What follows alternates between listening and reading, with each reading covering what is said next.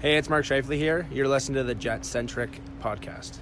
Hey, everybody, welcome back to the Jet Centric podcast. It's Liz here. I'm joined by Brian, Brady, and Jackson today, and we're just going to sit down and chat about um, the last couple games of the Jets season so far. Just a little bit of a fun roundtable for um, for you all just with the Jets now being officially eliminated from playoff contention, um, we could chat a little bit about maybe how we ended up there the last little bit, and maybe just reflect on a little bit of the season as a whole, but not really that whole retrospect type thing about um, going from point A to point B and seeing how we did that. That's more of an off-season type thing. Still a couple games left in the season, so we'll chat about that a little bit. Uh, also worth noting today is April 20th, which may mean something different to a lot of people. To me, it is the four-year anniversary today of game five against Minnesota in 2017, 2018, I'm starting to feel like I used to get so annoyed the last couple years when Oilers fans would talk about they're like, oh yeah, in 2017 this, 2017 that. It's like, oh my god, that was so long ago. Leave it alone. Like it's mm-hmm. getting pathetic now that we talk about 2017 so much. Like it's literally embarrassing. Like I was still days. in high school and I am like a completely different person. Like that was a long time ago. That is not the same hockey team anymore. Like why are we still harping on this? Why are we still harping on this? However, today of all days i will continue to harp on this because game five against minnesota um, was one of the most fantastic hockey games i think i've ever seen in my entire life. It was just so exciting watching those highlights about how engaged the players were how engaged the fans were. It's just it's pretty awesome. And hopefully we can get back to feeling like that about our team um, relatively soon. Um, but that also may be part of the topic of conversation. Maybe we're gonna plan to have that in three to four years, or maybe it's gonna be a hopefully get that next year. Maybe it's a um, what is it like a, a seven year plan or something like that. I don't know. well, but um, yeah. lots to talk about as always. Uh, worth mentioning in case you guys didn't know, Logan Stanley, six foot seven. Is he? I I think that's a pretty crazy stat in my opinion. We always like we're big, we're big stats people on this podcast, right? And I think it's worth noting that Logan Stanley, six foot seven. Guys, he's literally yeah. a top five defenseman in the league. Anyways, yeah, there's, well, there is only five players ground, who are six seven or higher. top five. The math says the math is there for it. Who knows? He um, could be the um, next Tage Also, uh, high, goal scorer. Six seven or higher in in relation to uh, to the date today. Happy 420 to those who partake. Happy 420. Exactly. It's a, it's a big day. My um my kindergarten best friend, also her birthday. Happy birthday, Queen. It's a lot a lot of good things going on today. uh, um not good thing. Uh the Jets are out of the playoffs. I mean, I guess now it's good. Who could uh, to be, possibly seen yeah. this coming? Are, are, Dal- are Dallas winning right now? I, I have no idea. I guess they're not tech. Isn't there like a, a there scenario? is one scenario. it's like the the t- it has to do with regulation wins over like instead of regulation and overtime wins. I can't remember exactly yeah. how it breaks out, but yeah, Winnipeg the, can still win the or they would win the tiebreaker over Dallas if they won all their games. And so, Dallas lost every single still one. got some hope. Then you would oh, still yeah. need then you would still need Vegas. Jesse Pollock is up. just holding on to this, man. so you know what? We got to make sure that, that, we play the vets. Play the vets. We gotta we gotta push push for the playoffs, boys. Play what you know. Come on. no time to take a risk.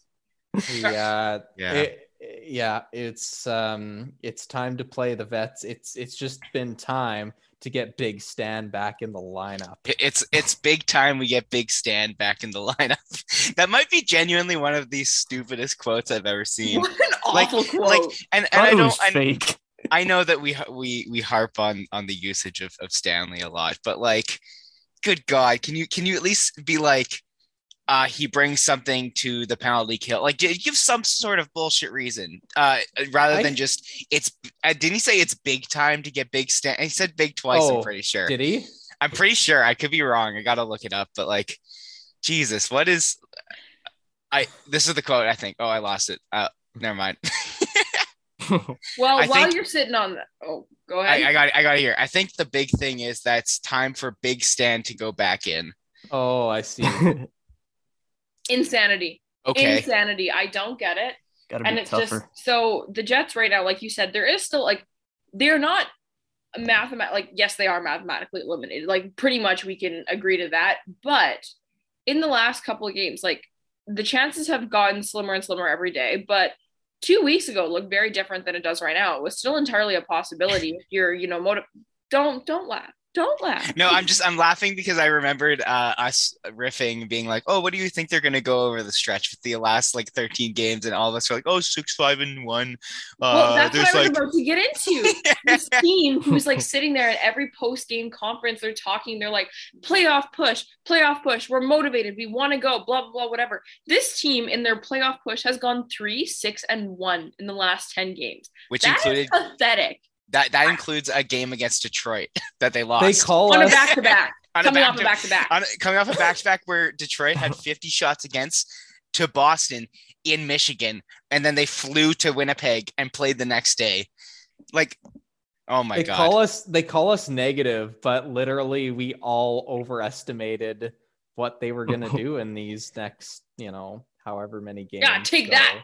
Shame on us, honestly. Like, like we were we were just overly positive and you know what? Every time we do that, we just get burned for it. I, I, I don't know. It's just like I, I don't understand why we even put any hope in this team. Like I, I we're starting to sound like Leafs fans, but like, what, what's the point? What, what, no, what's no. the point if you of, were of... Some, uh, like a Leafs fan, you'd say the league is out to get us. There's oh, a reason we haven't been winning these things. The refs, they hate us. The league doesn't want us to win major awards. Sorry, I, I can't. The, I can't. I, I, can't. I don't even want to get into the Leafs, man. but I know we've already checked off my list. I talked about the Oilers. I talked about the Leafs. Now we don't have to talk about them anymore. wow, you're, you're speed running it. Sorry. Sorry, yeah, no. In in hindsight, though, I mean, I I felt good about most of the trade deadline. Like, I really liked the Copp trade and everything, and I thought like Sanford, like whatever, is a fifth round pick, but I didn't think he'd be on the second line for the majority of like the playoff push. So I don't know what the like, especially when you've had like Svechnikov play well with Dubois. I know it hasn't been as magical as of late, but I mean, I find it insane that you go from having that line play okay at worst, and then you got Sanford who's tall and big, and you're like, oh, we got to have this guy. And and like even going back to the game against the Rangers, like at that point they weren't mathematically eliminated yet. I mean, I guess they still aren't, but you know what I mean. Um, yeah.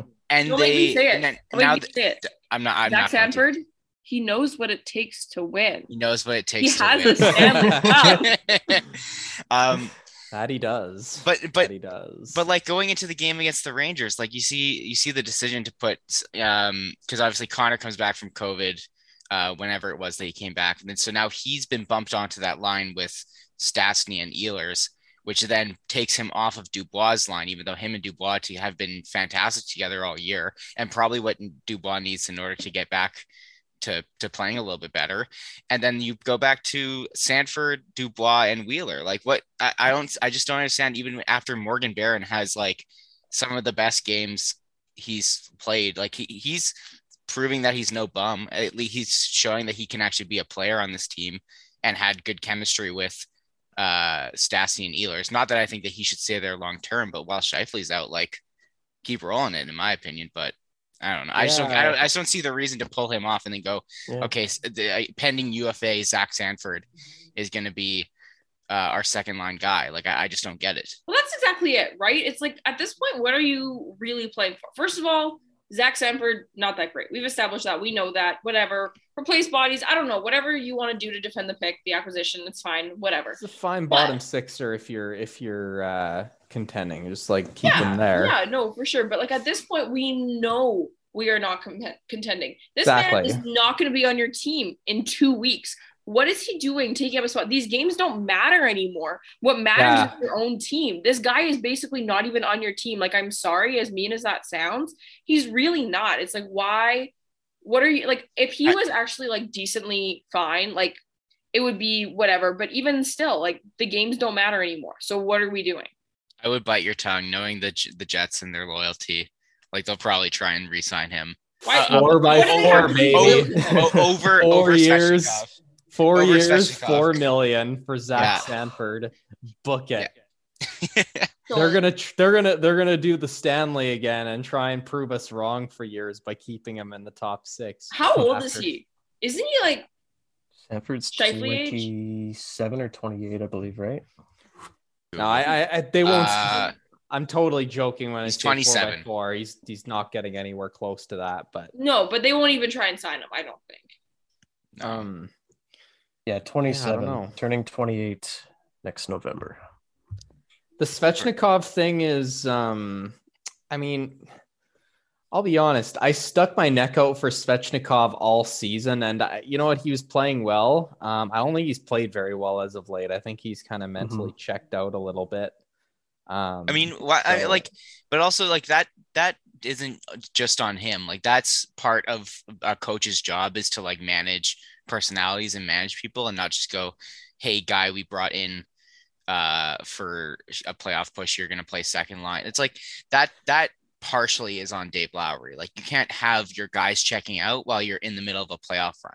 Like but that's also Brian, I would challenge you to ask who beyond anyone whose name rhymes with Schmickeli Beelers is actually looking like they're playing engaged hockey right now. Like it's it's been yeah. pretty pathetic across the board. I Svechnikov, it could be also partially because of who he's been playing with lately. And they just like he looked better when he's playing with better teammates. Dubois kind of looked like ass lately, if I'm being completely honest with you. Like, I don't know what's Yeah, he hasn't been that great since probably about the trade deadline, honestly. I feel like, like once he's a dude who seems he was... like he would check out though. Like if he's like if the, if the playoffs are done, like I feel like he's just like I don't care, I'm done. Like he well, gives me that. That's that's a really underrated thing about like going eh, when we all talk about the Dubois for Laine trade. Like they're both very streaky players. Like incredibly streaky players. It's like Laine especially, but I think that like Dubois goes through his his like his hot streak and good and plays well, but then also like kind of checks out uh like you guys are saying. But also at the same time coming into those like post game interviews, it seems like he's one of the only guys who cares. And then like Wheeler isn't is still not coming. Wheeler hasn't spoken to the media in a while now. Am I wrong? Like, no. is that is that not kind of an important thing for your captain to be like, yeah, we're in the middle of a playoff push, but we couldn't beat the Detroit Red Wings. Uh, I, I don't know what's wrong. Um, we're working. Only Adam like, Lowry pretty much does that and comes out and talks to them, which is again, I'm I'm not on the Adam Lowry for captain train, but at the same time, that's a kind of guy that to me I put some respect on that name when you do things like that because like that's a huge piece of the leadership core. Um, and I actually just want to quickly jump on that. Kyle Connor had a quote the other day where he it was a frustrated quote, whatever, but I kind of want to dig into it a little bit. Basically, he talked about how some of the guys on the team weren't very engaged anymore and it wasn't helping matters in any way. Who do you guys think he was talking about? Or do you think it's just like a um, general um, vibe? Tough one. I mean, I I don't want to speculate because I have I do no I clue. I want you um, who do I think? I don't know.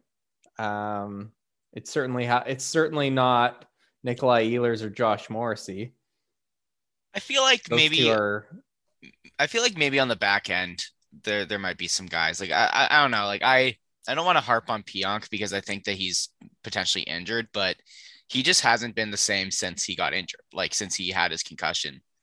Like he, he just hmm. hasn't had a great season. And like, I don't know, Brendan Dillon's supposed to be this big, uh, big heavy force on the ice. And like, he's, I don't know if you're, if you're going to go to the kind of more, more caveman style of game where you're like, just, just beat them up. Like Brendan Dillon is supposed to be that guy. I don't, I don't really see that from him.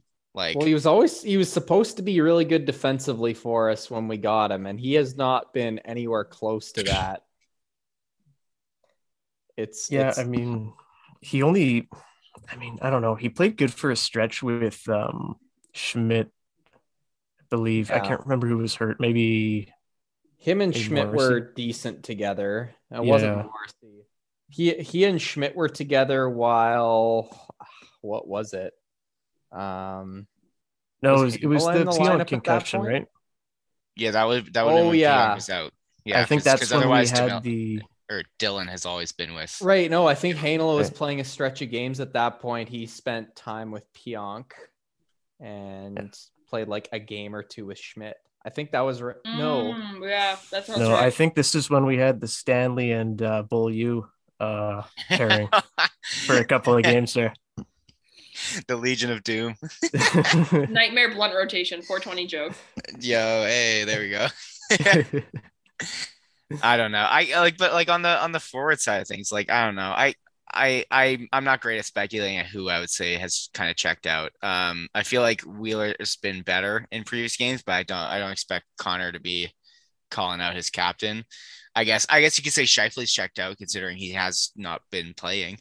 Um, I, I, well, I mean, before that, games has been the back half of this season. Like I think he's actually looked not too bad in the last like couple of weeks, to be honest with you, before he got hurt. It made that's always how it is. Hey, like Blake Wheeler had his best game before he was out for a few months, and like I thought Scheifele has looked pretty good the last couple of games, but like again, he was scoring a little bit more dialed in. He was scoring, yeah. Like I Which, maybe maybe that's shallow of me then. Well, I, no, but I mean, like that. If, if he's gonna play how he will, like defensively, as if as long as he's scoring to out, like outweigh the the detriment he is uh, on defense, like that's fine to an extent. I'm not saying that he just necessarily deserves those minutes fully, but like at least at least you can go, okay, I see why you're here, you know? When he's not scoring, it's like what do you what do you do here? Are you are you a are you a top line center? Are you a, a liability who like could play like second line? I don't know. I also think some of it might be um like the team's just not very good and like sometimes when teams are so expected team yeah teams are expected to be good like everyone thought the jets were going to be good this year and then they just they they were pretty decent to start and then they weren't very good after and just have been bad lately and i think sometimes when that happens people automatically go to okay well, they're not working hard um, they're just mentally checked out. The people onus is on that. the players. The onus is on yeah. the players people automatically go to that when you know maybe they're just not a very good team and that's just what getting outclassed by other teams nightly looks like. Yeah. I okay so i have i have something i, I feel like i kind of want to bring up. So we often hear when because obviously we have Hellebuyck and he's fantastic um, but obviously he has his games where he's not you know the mo- the sharpest uh, I mean, just like every every goalie has their games, um, and then you see like games where Comrie comes in, and then you always hear the same thing from the the announcers. The oh, the, the team plays bigger in front of Comrie. They they make sure you know he they they support him back there, and like I'm not sure if that's true. I just hear I can say it all the time. That if... Um, please go ahead and I'm gonna I'm gonna I'm gonna pull up but, HockeyViz here and uh but the, the the the thing is, I have to ask is why? Like, why are, can a team, if that is true, put it on for their their backup goalie? And like, I, I don't think that that's the sole reason why Comrie's having a, a decent season. I've I've been very very happy with him so far. I think he's been more than fine as a backup, um, which is not what I expected from him when I when I got the when I saw that he was going to be our backup this season. But um, why is it that the team just can't give Hellebuyck the support? Like that's that seems like like such an, a no-brainer as to go okay well there's one thing we can address and go why is it that we play like this in front of this goalie but we can't play like that in front of uh Hellebuyck I don't know.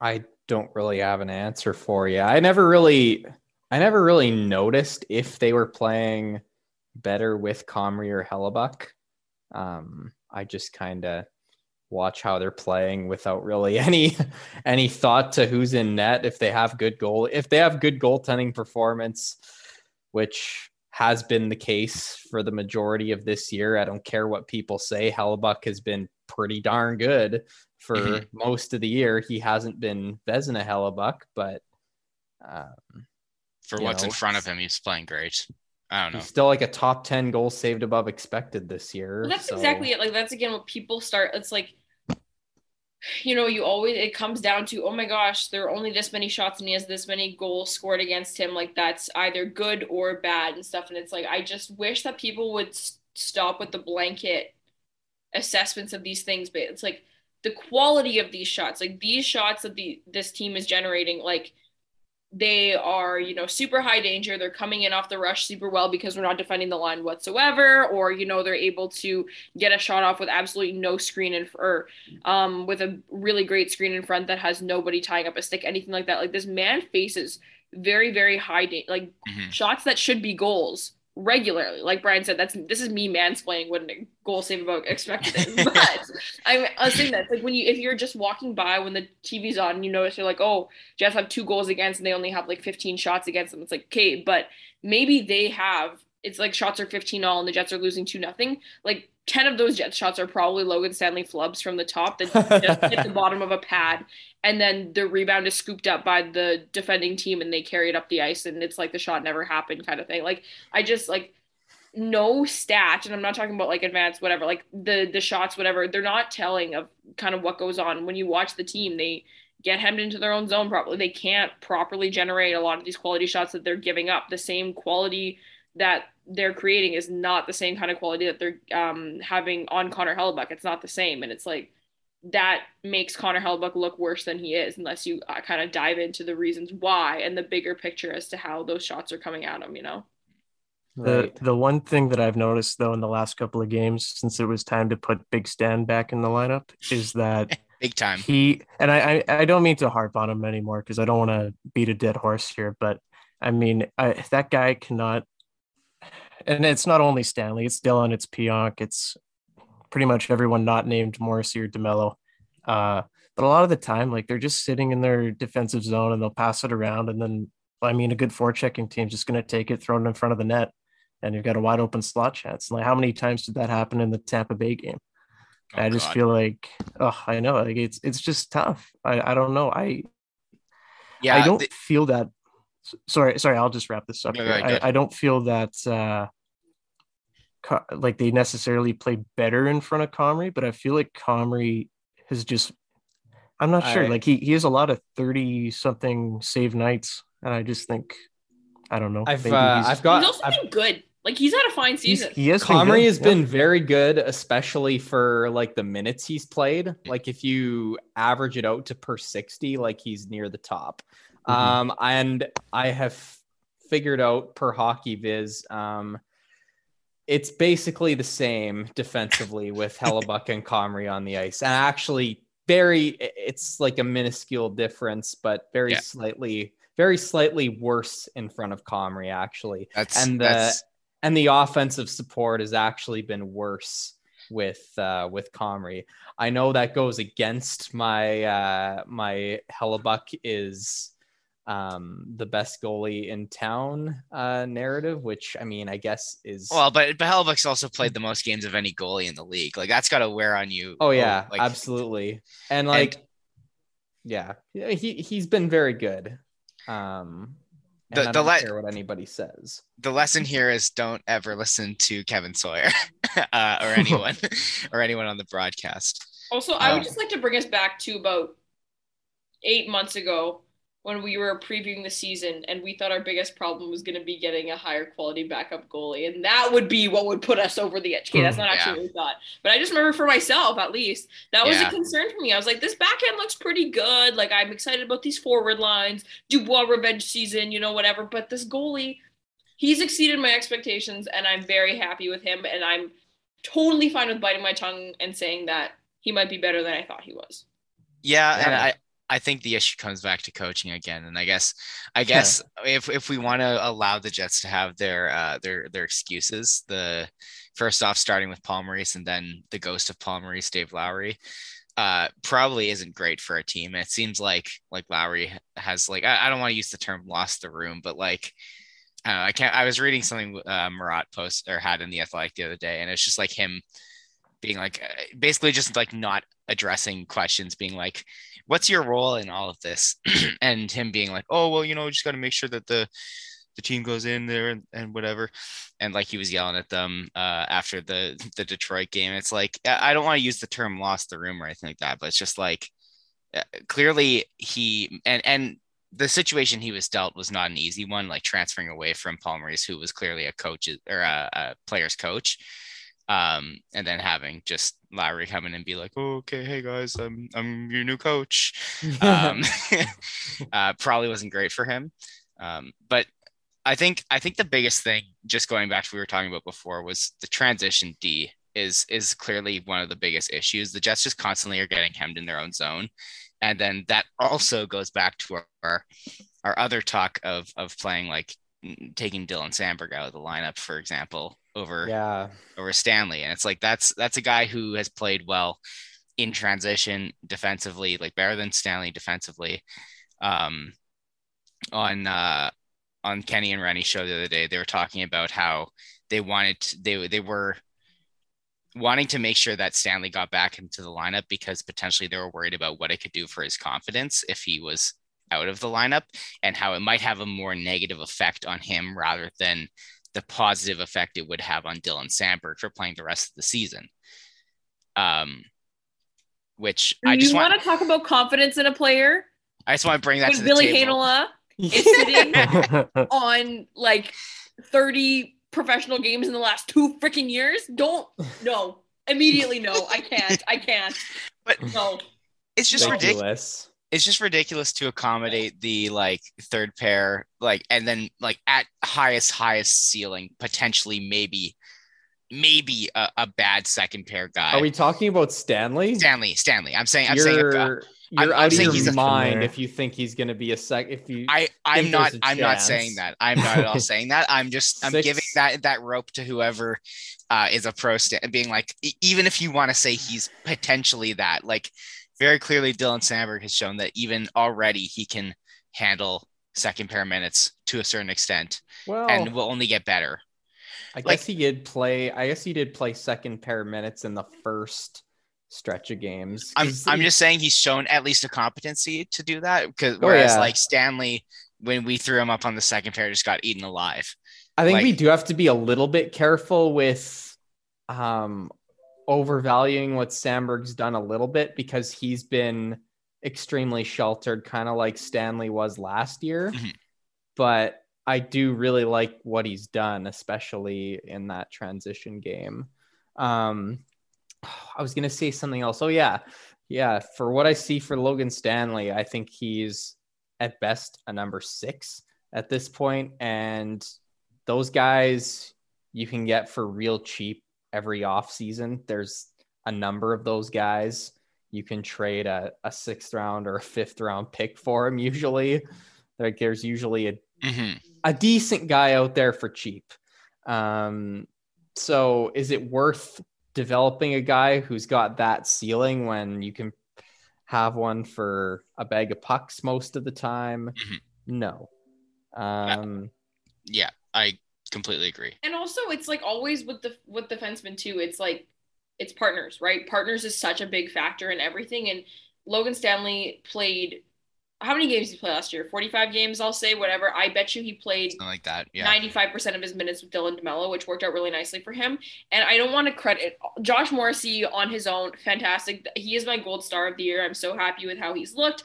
Super great he's looked good with Dylan DeMello as well. The two of them, I think, have been fine together, whatever. But Logan Stanley has had a lot more partner flip flopping, none of which have been as good, in my opinion, as a stylistic fit as Dylan DeMello was, which probably has a negative impact. And like Brian was talking about, the whole idea of last year, he was playing with a good partner and he was extremely shal- or sheltered and he got a ton of ozone starts. This year, all of that has gone down quite a bit. And that's just kind of the nature of how it would happen for anybody in probably the NHL. And it's just you know, reflected in his results a bit. And that's just kind of the way that it is. And like Jackson was saying, like, you don't want to harp on the guy too much because I know I'm pretty hard on him. And everything at the end of the day that I dislike about him, a lot of it comes down to his usage and not him as an individual. And that's not fair of me to be so mean to him all the time, but mm-hmm. I am who I am and I'm not going to stop. So, right. He's six, seven. I'm sorry. I'm sorry. Yeah. I don't know. It, it's just it's it's just crazy to see the priorities of the team and and like now that we uh, you know we've had that Ranger game where they've lost and they've been essentially mathematically eliminated. Like I wonder what we'll see in the next coming games, but like what's the point of wondering? We already like just I we can all make a safe assumption that like we probably aren't going to see a, a crazy amount of of change. Like I feel like maybe Chevy will mandate that you know Samberg gets back in and or Heinola, but I doubt it. Like I, I would imagine like uh, the Moose guys like Gustafsson, um, Heinola, guys who I'd love to see at the NHL level are going to stay down there for their Calder Cup run.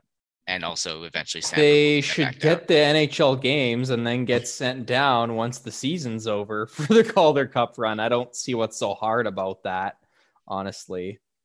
I, mm-hmm. I see a lot of people complaining too, saying like, "Oh, you can't call them up because what if they get injured for the playoff push?" And even if that were to happen, like who who cares? Like I don't know. I'm well. They could like, easily, they could just as easily get injured in the AHL for the exactly. Like they're still playing games. The season ends at the same time. I'm pretty. I think the AHL season ends a day before the last Jet game, and it's I I, I just don't understand that because either way the same risk. Does the there. AHL season end first? Uh, yeah, it's April 30th, um, and then May okay. 1st because our game got pushed back. Oh, they can't. And also, right. like as awful as it sounds, like the Calder Cup shouldn't really be the priority. Like it's no. a farm team. It's your B team. It's not like money. I was I was gonna say though, like, oh yeah, because the playoff revenue from the AHL is really gonna mm-hmm. be the the, the yeah, big it's gonna tickets. Be crazy. It's gonna be crazy. Yeah, we lost out on I, all that uh, on the white on the street party and the and the, the playoff. The revenue. Bud Light. This Bud's for yo the big. the big Bud Light light for the moose. It's already gone. we we need it for the uh for the ice.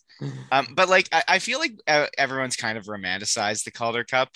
I feel like it's one of those things where it's like it's kind of like I hate to say like a bit of like a for us it's a bit of a partic- participation trophy where it's like let's be honest we can all feel good congratulations we can all feel good that the moose are going to to have a, a potentially good like playoff run, they're you know they're one of the best team, one of the better teams in the AHL. But it's like, but at the end of the day, like, who what does that matter? Yeah, build championship habits. I, I like, I don't know. I, I'm not convinced that the Calder Cup, winning the Calder Cup, actually does anything for building a championship. Especially if none of those guys ever get a chance to play on your actual team. That's true. like, I don't know, man. I just wanted to note that um, I think a lot of people have had Dylan Samberg jump ahead of Ville Heinola in um, in terms of who's the who's the better player as of right now, and I think that's valid if you have that. But Ville Heinola did face the toughest competition of between him, Samberg, and actually Stanley as well this year. Heinola's faced the toughest competition of the three. Yeah, like um, I think I think he needs I think he needs to get games mm-hmm. in the NHL, like regardless of you know a little bit of struggles in the most recent stint, which definitely happened. But well, and that's with defensemen in particular. Like I can't think of a single defenseman that's had you know a perfectly you know y over x rise over run trajectory of when they come into the NHL and get better and better and better. Like it goes, it it's up and down, man. Like it's not going to be perfect. And the worst thing you could do is stunt that and have it get chopped up for months at a time, weeks at a time, and then flipping them back and forth and stuff like that. The growth, the growth isn't linear, right? And you want to make sure that you're giving it as much time to sort of straighten out and go in an upward kind of motion from there. But like, it's hard with defensemen because they're so like like you said, like Ville Heinola has been absolutely exposed in the couple of games that he's been in. And I is that the best way to develop him? Probably not. What is, I don't know either, but it's just it's oh. really difficult um to see the growth that you want in a player when you're only giving them a few games at a time against really difficult competition. Exposed, I don't know. Like he's got his struggles defensively, but he Sorry, showed not, not a help. But like the opposite of sheltered is more what I meant. Like okay, I see. He had yeah. Um, I thought I thought he showed a ton of confidence in that. I think it was against Toronto in that in that last game he played, and then I thought taking him out after that was absolutely crazy. Like I thought that was something to build off. Every time I watch him, there's something to build off of, and then they just take him out of the lineup. You see some growth and then it's just like nah you, you can't do that anymore. We gotta throw it's it's time. It's, it's time, time, to make your game more boring put big stan back in the lineup. The big thing is it's time. Yeah. Like yeah. It's crazy and like just just the fact that like i don't know going back to whenever it was like how many how many off seasons have we been like and this is the year that Ville Heinola play is a regular and plays regular minutes and i get that it's it's a bit different this year because you have you know they you have your off season trades for uh, Dillon and Schmidt, but like as we look at right at it right now, like we don't really see a, a future with them. I think tr- the the the Schmidt and and Dil, uh, Dillon experiment kind of really just exposed that there is something more to it than just you know fixing the people on D after Byfuglien and Myers and whoever uh, and Trouba left. I can't believe I said Myers before Trouba, Um, but but just going to back to that that those two off seasons. Um, and I, and the biggest thing is like, will the Jets learn from this? Because uh, again, I'm sitting here looking at like, for example, Heinola is obviously Heinola is our, our flagship guy, but looking at his his hockey DB and he's played 12 NHL games this year. Like, what are we doing here? Like, what's what is the point? Over three seasons, he's played. Uh, uh I can do math. Tw- uh, 25 NHL games. uh, sorry, that was I had to I had to count. But like, I that's just not enough for your your top defensive prospect. And like I'm glad to see Samberg's getting into games, and I think that Samberg's can be a good guy. But like obviously, I mean like that. I, at least they're giving him some games now. Uh, it sucks that he's leapfrogged Heinola, even though Heinola's had probably has the higher, definitely has the higher ceiling of the two. Heinola's got then, the higher ceiling. He's also two years younger, so I think he's got some more leeway there. But but I'm, I'm i think gonna... Samberg needs to play games too. I agree. I'm, I'm not going to. Hire a frustrating thing to me because so I I'm going to go a bit of an analogy here. Okay, so I'm on a students association. I'm on the executive team, and we pick a council. Okay, every April we get a new executive team, and you interview the team. And last year's executive team, if they haven't graduated, they're allowed to interview for a general counsel position as well. They have an advantage because they know the organization, they've developed a lot of the skills, whatever. So you put them at an even playing field. They aren't guaranteed positions, even though they're you're their successor and then they you've learned a lot from them, whatever. You can't guarantee them a position because it's not fair. Yes, they bring a lot to the organization, whatever, but that's already taken into account in how they interview, the way they answer their questions, whatever. I wish that like right now we're fighting over all these guys with one spot because we know Morrissey, DeMelo, Pionk, Schmidt, and Dillon are locks. They just that's where they stay. They just kind of have that given to them. And it's like, I understand, like they people put a lot of stock into, oh, but he's like a bit of a veteran, whatever. Like his role is this, that, whatever. Like I wish it was slightly more performance based. And like the guys are bound to perform a little bit better because they have more experience. They have more whatever, blah, blah, blah. Like they're performing, you know, well. Like I don't think they're awful or anything like that. But just the fact that it's like, oh, he has all this going for him. He's got the experience, whatever, whatever. And since he has all that, he's an immediate lock. It's just not fair. The fact that we're fighting over three guys who only have one spot when they should, all three of them could be playing on any given night if we're actually justifying the choices based on who has earned a spot on any given night and that's just not the way that it's going well and and the biggest thing going back to like how you know the, this offseason they decided to trade for Dillon and Schmidt it's like would that nece- have have to be necessary if last year guys like Heinola, guys like Samberg got their time in and like actually potentially the organization was like okay maybe these guys can actually be um like guys and then like down the line a month or two into the season okay actually no we do need another guy let's trade for yeah let's, yeah. And, and and again this all could have been solved with trading schmidt at the de- or not schmidt uh schmidt ah, jeez, I can't even talk. Dillon. Trading Dillon, thank you. Uh, at the deadline, I mainly say him because I think he would have fetched the most of return, and also I think yeah, hasn't been great. Yeah, there's but. definitely a market for him, and it frees up an extra spot for a young guy who's, I mean, I think Samberg's shown at this point to be at least Dillon's equal. Mm-hmm. And then maybe maybe Heinola as well. Who who knows? But uh, I feel I like just, Chris Mackling has brought it up several times, and he phrases it in a really good way. And to me, it's just like these are your own guys. Like, why don't you want your own guys to succeed? Right? Like these are the guys that you draft and stuff like that. Like your your goal when you draft them should be to develop them to play throughout the organization and they just don't seem it's you know trade for these guys to bring them in, whatever, try and sign this guy, whatever. Like, just why don't you want your own guys to, you know, develop and play for your team? See, I'm good with bringing in the new guys because there's yeah. still questions with with Heinola and Samberg coming into the season. You don't know what they're going to do, but those it's, questions already could have potentially, uh, maybe process. not, but it could have potentially been answered the year before if you had played them, you know, mm-hmm at least. I just, I just want to build off. Sorry, yeah, I just I just want to build off that and a little bit of what Brady said, and it's like even if even if you don't see the same ceiling with Samberg, or if uh, like if you don't think he'll be a top four guy, even if you think he's just going to be a bottom pairing guy, like now's the time to figure that out. And it maybe like the last five games as well.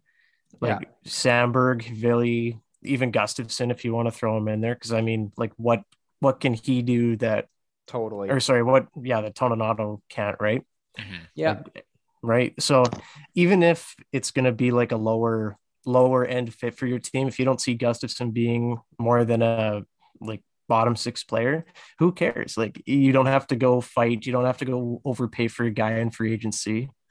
And I don't know. They, they should have been doing this a couple years ago, and they did a little bit with Gustafsson.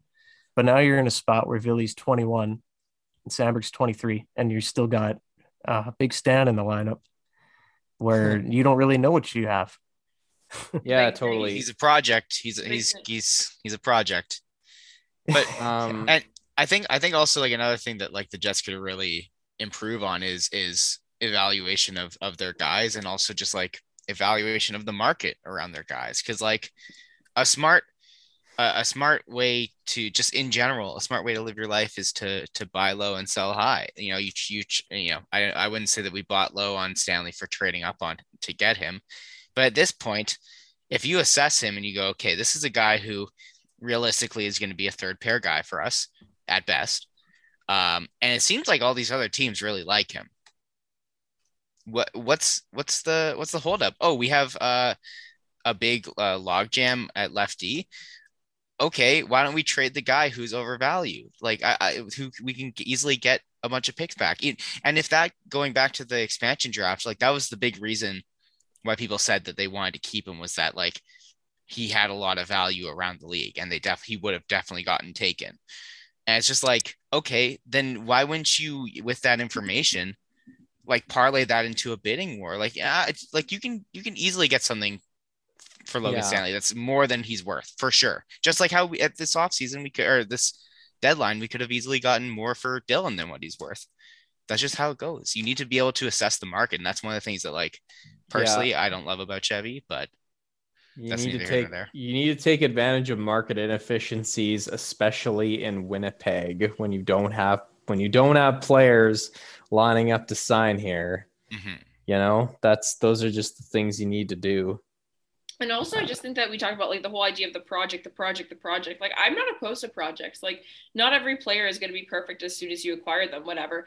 But the fact that they've also they've decided that you know he's a project, and there's only we only have room for one not as good defenseman in our starting six they're also hurting their other prospects by developing this project. If it was just a project on its own that wasn't requiring as many resources, whatever, and it was just like, you know, when he's ready, throw him in kind of thing, like this would be fine if the Jets were married to only having one of him, Heinola, Samberg, Chisholm, whoever you want to name in the lineup at any given time. But both of those going hand in hand makes that whole sunk cost fallacy of Logan Stanley that much more frustrating. That's mm-hmm. exactly what I was going to say. Sunken cost fallacy. And, and and the Jets are, are a stubborn organization. We like we know that obviously at this point. Um, and it almost seems like they're just trying to uh, square peg in the round hole with Stanley and just trying to make it work just to be like we were right to trade up for this guy because he's tall. Uh, yeah. Or maybe they legitimately think that they were right. Maybe they just love oh, what oh, they're seeing out there. that's, a little more concerning in my that's, opinion. That's a much deeper issue. oh, if you don't think this team has deep issues. oh, I'm sure. Uh, I feel like we talked a lot about the defense um, today, and I think you know a lot of we always talk about like in the playoffs, whatnot. Like at the end of the day, a defenseman's individual impact on a game is not almost as like significant as a forward is. Like the, your best right. forward is going to have a bigger impact on the game than your best defenseman. Um, so a lot of the results probably come from a lot of the forwards probably underperforming and whatnot as well. We've touched on a couple of them. Um, Jackson, I know you mentioned before we started recording that you kind of wanted to talk a little bit about um, Morgan Barron and that there's been some pleasant surprises from that. But beyond that, and beyond, like we already mentioned, Nikolai Ehlers, it's been a little bit of an underwhelming last couple of weeks. I don't know if you want to touch on that first. Sorry, on on Barron or just the forward core and uh, either general? or. I just you can talk about Barron or well, and slash or anyone else. I don't know that. I mean, on on the forward side, there's just not a lot to talk about really. Like I don't know, like a lot of the guys seem to have checked out or just aren't playing very well. I mean, Dubois looks pretty. I don't know, about half of what he was earlier in the year. Mm-hmm. And then mm-hmm. you take Scheifele out of the equation, and then you try to I don't know. I, I just don't think Connor and Ehlers play too well together. They just don't seem to have the magic you'd think they'd have. Um, but I just don't get it. I mean, you know, you brought Barron in, and at the time of the call up, he I think he played on the fourth line to start, and he made his way up to the second line, and he's like continued to look really well, like really good. Uh, and then you just you just take him off the top six, and then you put him on a checking role, which he still played fine with. I thought he played really good with Appleton and Lowry, but I just, you know, you gotta, if that's, I mean, really the only prospect you have, unless you count Svechnikov, I don't know. Um, no, no, no. but yeah, I don't know. But uh, I, I don't know. I just think you'd play him a little bit more. And like we talked about the confidence thing, and I'm sure he's, it's only grown, but you'd think it would grow a little bit more if he continued to play with the guys that he was having success with. I think he's already 24, Barron. Um, yeah. So he... I don't know if there's I don't know if there's a lot of runway for development, but to me, he's shown mm-hmm. middle six ability, or at least third line, third scoring line type ability. Like I think he could play well on a scoring line. He showed me a lot more skill than I thought he was going to mm-hmm. show. Mm-hmm. To be honest, yeah, no, no, just just just to be clear, I I don't think he's going to be much more than a middle six guy. Like I'm not thinking he's like going to be a really good second line player or anything. I mean, he is already yeah, it's 23 or 24, but I was surprised. I didn't think uh, he would be too crazy of a prospect, but uh, right. But I totally agree. Like it's been great. Like you know, Scheifele's now hurt. Wheeler was out for a few games. Connor had COVID, whatever. Like having the guys that are able to jump up and do that and pleasantly surprise you is not a bad thing. It doesn't mean that's where they have to stay, but it's like, you know, when you have, um, you know, if, if you're a good Jets team from a few years ago, if your second line is playing really well and someone in your first line gets hurt, you can promote Mathieu Perreault from the third line and he's going to do a fantastic job keeping that line at the same level that it's at. Like you have having guys that are able to fill in doesn't mean that they have to stay there. And I think that's an undervalued part of having a player like Morgan Barron has shown in his limited sample so far. I, I think it also goes back to kind of like your philosophy when it comes to like building your lineup. And like I personally subscribe very much to the like two guys and a third guy uh, on a on an offensive line, two guys who play well together, and then a guy who just complements them. And mm-hmm. it seems like Barron has been exactly the that like he's been a great just third guy, guy who can keep up. That is that's all you need on a third line. Svechnikov showed that he could do that earlier in the year. Obviously, he's not been as great recently, but also that has to do with I would say more confidence stuff, but um, and also not playing on those lines. But like you you look at you look at how the the team has been built at this point, and you have okay you have Connor and Dubois, who've shown that they play well together. You've got Scheifele and Ehlers, who've shown that they can play well together. That it doesn't really matter who your third guy is on those lines. You obviously you want to have the best you can to you know complement them. That's why I think Svechnikov was great at the start of the year with Dubois and Connor. And for example, on the third line, or uh, sorry, on the on the Dubois or uh, geez, I can't even think.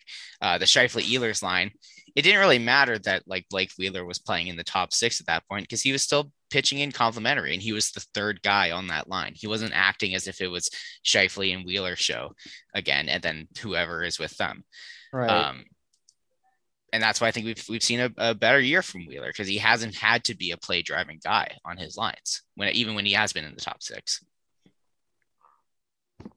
He's been okay at times. I haven't loved Wheeler. I, I just think he disappears for stretches too much.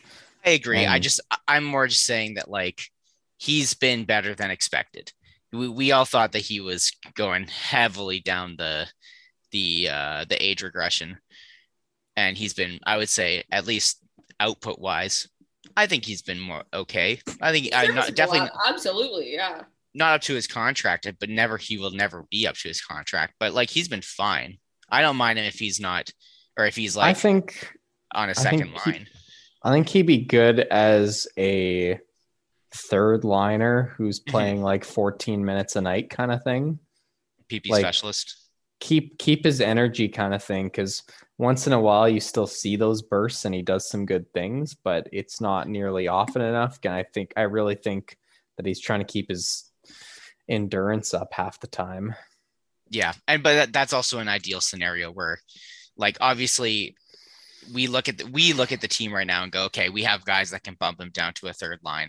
If you if you play, you know, Svechnikov on the second line, if you play Perfetti on on the first, if you play whoever, but like that's an ideal situation on a on a cup. If the Jets were a cup contending team, Wheeler would be on the third line unfortunately we haven't gotten to that point where like it's either one obvious enough to the coaching staff that you can do that or two they just don't think that he fits down there and that he should be in the top six. Um, either way that needs to be resolved at some point.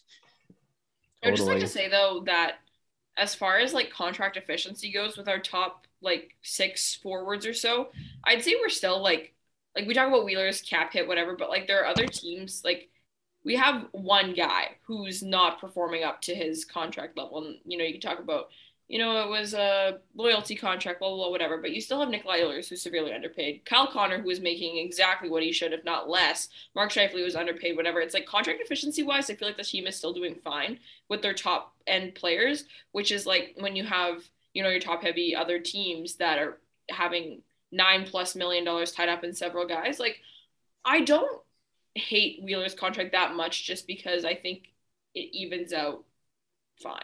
I just don't like his usage. Yeah, like, yeah, oh, like yeah. that's. But well, also, that's, the, again, mm-hmm. it goes back to like what I was talking about when I was saying like you know we only have one spot for our defenseman because our five are a lock. It's like he's but, your captain. He's been here the longest, and he makes the most money. So therefore, this is where I, he goes. I get what you're saying, but also like when you can like the Jets have, were over the cap this year and they are very clearly not a good team. So like that, uh, like I, I, I get what you're saying in, in that we do have some I'm contracts that are heavy contract efficiency. I no, I, I, I, bottom six is a mess. Don't worry. I I completely agree. I just think that it's like it's it's it's death by a thousand paper paper cuts kind of thing where it's just you cut you like yeah he you know Wheeler maybe is playing at like a five million dollar level instead of an eight million dollar level we can argue about if that's true or whatever. But just well, in general, it's it all adds up is more what I'm getting at. And at the end of the year, like we we're not in the playoffs and we we're a cap team. We're over the cap. Your biggest problem contract wise is I guess on defense you have three guys who are making collectively. I'm going to try and do the mental math here, and it's not going to be very good. Um, had 9.8 plus Pionk. You have almost, yeah, you have about 15 million tied up in three defensemen who are collectively playing at about replacement level, and Dillon Pionk, and Schmidt. I wouldn't say Pionk's at replacement level, but I get. I would you... say he's at replacement level this year. I know he hasn't been great, but I I think that that's a bit harsh in my opinion. But I I get I get where you're coming from. Um, but I also think that the the Jets haven't really put Pionk in a spot in a in a in a great spot to succeed. I feel like he succeeds best when he is uh, an offensive guy, a guy who's allowed to roam a little bit more. Whereas I think that the system that they're playing is way too locked down, and I feel like they they well, need to really commit to their. I don't know. Last rush. year he did well. Last year was his best year, and it wasn't exactly go do what you want. I don't know. I think I I don't know what's wrong with him this year. It's I think honestly I think it's it's it's post injury stuff. I I I think that next year he'll be uh much better and also like, you know, uh, sometimes there's there's just some stuff going on. Uh obviously like like more like for example Morrissey uh I'm sure you guys all read Murat's article. Yeah. Like, you know, there's always some stuff going on uh, behind the scenes. I'm not using that as a blanket excuse for Pionk's poor play, but I think that an injury and potential and you know having a, a, coaching switch in the middle of the year can do enough to to you know have you not have a great year. Um, obviously, I wouldn't I wouldn't make uh, drastic decisions on a guy like Pionk, whereas I think there's much clearer uh, guys to that are in the in the crosshairs for um, you know. I moved. would if you tr- I would if you could trade him for the right guy. Like yeah. I did I did a couple armchair GMs on uh, on cap friendly and uh, I like if you could trade him for Conor Garland, I would do that. Yeah, but then I guess uh, I guess I was gonna say that opens a anyway. D, which but D anyways, not the point. Um, Who do you take out for Conor Garland? Someone laughed. I was just joking. It's, it's oh, I usually usually we talk about that on defense. On, I know, I know. Yeah, no, it's just I, it's my favorite quote. The who do you take out? Who do you take out? Yeah. Yeah. No, I. It took me a minute to to to click. Guys, I'm not with it. I am. I'm also violently refreshing. The Raptors are in overtime right now, so. Oh no! Oh, yeah. We go on bonkers, but. Do we just end it there? How long have we been going? no, I was just gonna say, like all in all, it's just been the kind of thing like we can sit here and we can try and dissect what's going on from our perspective and from what we see. We can chat, um, and it's just the long and the short of it is, as fans, it kind of sucks. Like it's just been it like really a, does. Nah. And rough. again, we've talked about this so many times. I just this is sports or entertainment. I want to be entertained. Give me something to be excited about. Let my team be good, or if they're not good, let me get excited about the future. And I'm not feeling either of those things That's, right now. And it's just it's long. Yeah, it's, I, it's been I, a long couple years. I think you hit the nail on the head there yeah. with you either want to be excited about the now or the future. Give me one or give me like you, you're obviously not excited about the now, but as a bonus, you're not watching the games I mean, you're watching the games and you're not watching a whole bunch of your prospects. Like you're still watching Logan Stanley in the lineup every game. You're watching Zach Sanford in the top six. You're that's exactly it. Like people talk about like, you know, we all shit on the Ottawa Senators. They've just been a little bit of a nightmare the last couple of years, but like I would be fired up if I was a Sens fan. Every year, more and more of these good players coming in. It's just a matter of time before they start coming and, together and having some real superstars on their team. That's exciting, and that's and they're a they're a fun and feisty team. Like they're like the Jets are just boring. Like it's mm-hmm. like it's so I find it so difficult to watch the Jets recently. Like it's just been like every game just feels like I'm just wasting time. Like the the, the Rangers game, stagnant power play. Like it's all yeah. I'll I'll admit I could barely keep focus on that during the Rangers game. Like it it was the it was it was fun to watch like Panarin and and Zibanejad and Copp have their fun against the Jets, but like that's it. That's it. That's I, all. That's not what you want. yeah, I think last game was the first game that I didn't see any of this year. I think I've caught at least bits and pieces of every game aside from last night's game. You didn't you didn't miss you didn't much. Miss I'll be much. honest. It was brutal. it was so bad. It was like just nothing happened. It just and, and like not in like a good like yeah we're shutting them down way like in a we didn't score at all and uh the other team was much better than us yeah. and like the and and the Rangers aren't even uh, like a crazy elite team like they've got a good goalie they've got some great players up front but they're not you know a, a Florida a Tampa no. but We'd like to see him go on a run in the playoffs, though. Get us that first round pick. Oh, mm-hmm. absolutely! Mm-hmm. I'm going to be a Rangers fan this the second May turns. I can't wait. It'd be fun cheering for Copp and Trouba as well. Being, well, you can you can do that too because they're in a different division than the Rangers. No, no, I was just no because I don't want to cheer for Ben Chiarot. I don't want a team that acquired oh. Ben Chiarot as their big splash to succeed. Come on. Funny, funny thing. Just because I'm selfish and I want to be right, not because there's anything wrong with the man. He seems lovely. Don't don't get me wrong. funny thing, Ben Chiarot has not looked bad at all with the Panthers really so far. Panthers is and a, they're a really good team. It's, it's with that like, said, yeah, it's true. It's it's Florida and MacKenzie Weegar seems to be able to carry literally anybody to elite results. So it's has he not been like, like, has he not been third pair like also? Like hasn't he been playing with like Radko Gudas which like I'm not saying like Radko Gudas is bad. I'm just being like but he's not he's not a, a, top he's not forced to be a top pair guy like how he had to be in in like Montreal or no. the the only games I've watched he's been with MacKenzie Weegar. And oh but been... oh but um what's his name? Uh who's hurt? What what's his name? Uh, Ekblad. Ekblad's hurt though. That's why. Yeah, is Ekblad coming back? Uh, I think he's done for the season, but he'll be back in playoffs. I was... I really think this is not the Florida centric podcast, but I really think that Florida should uh, they should split Ekblad and Weegar because Weegar does just as well without Ekblad, and Ekblad should do really well regardless without Weegar. Mm-hmm. They're both excellent defensemen.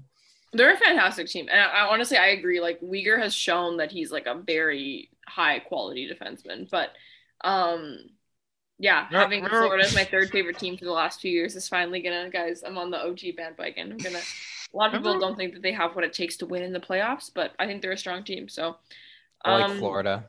Remember we were, uh, Jesus. Remember when we were talking about trading uh Jack Roslovic for Mackenzie It was like Roslovic and a and a pick or something. And a pick, yeah. The the classic and a second is just like it, that's the classic armchair GM. You just go this guy and a second, and yeah. then whoever.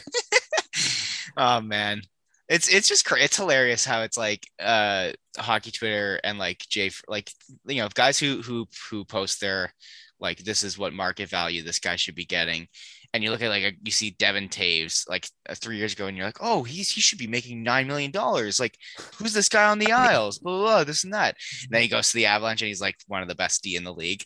And then same thing with like Weegar. Like Weegar is a guy should be making nine million dollars. You're like, I barely heard about this guy. We could probably trade trade Jack Roslovic for him, and he's then immediately one of the best players. He got he got Norris votes last year.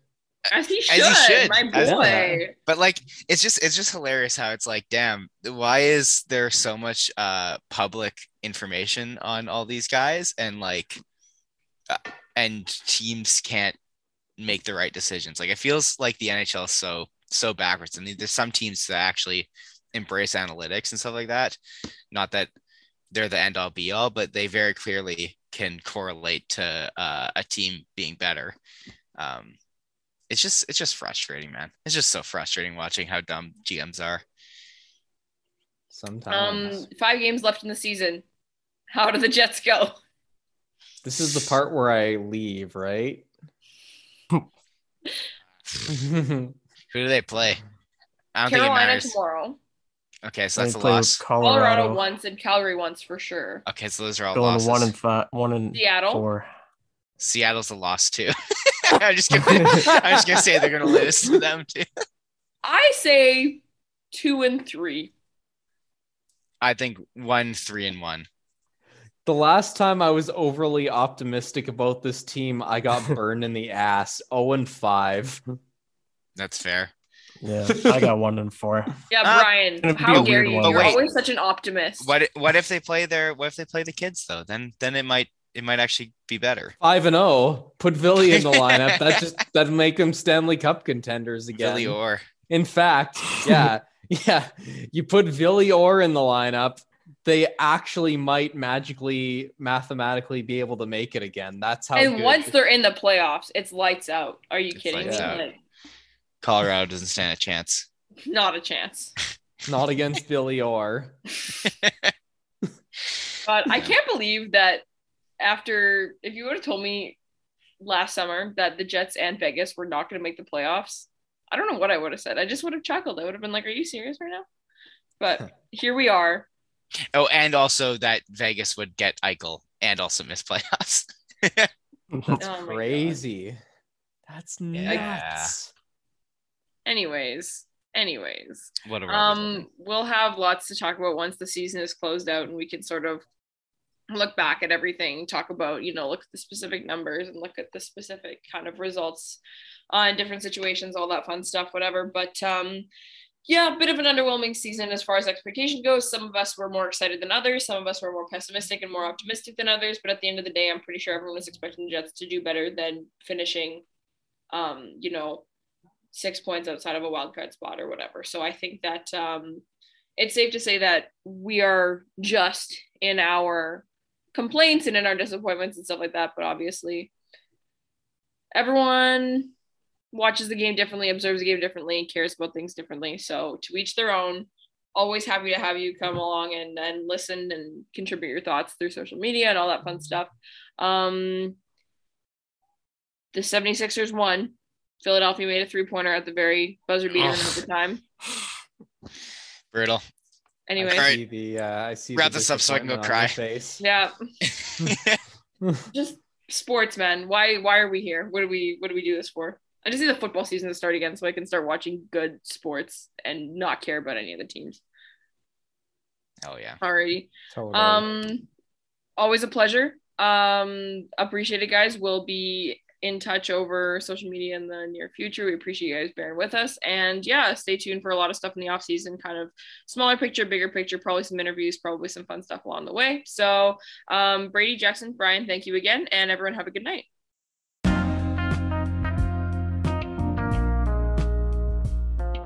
I'm Kurt Kielbach, and thank you for listening to the Jet Centric broadcast.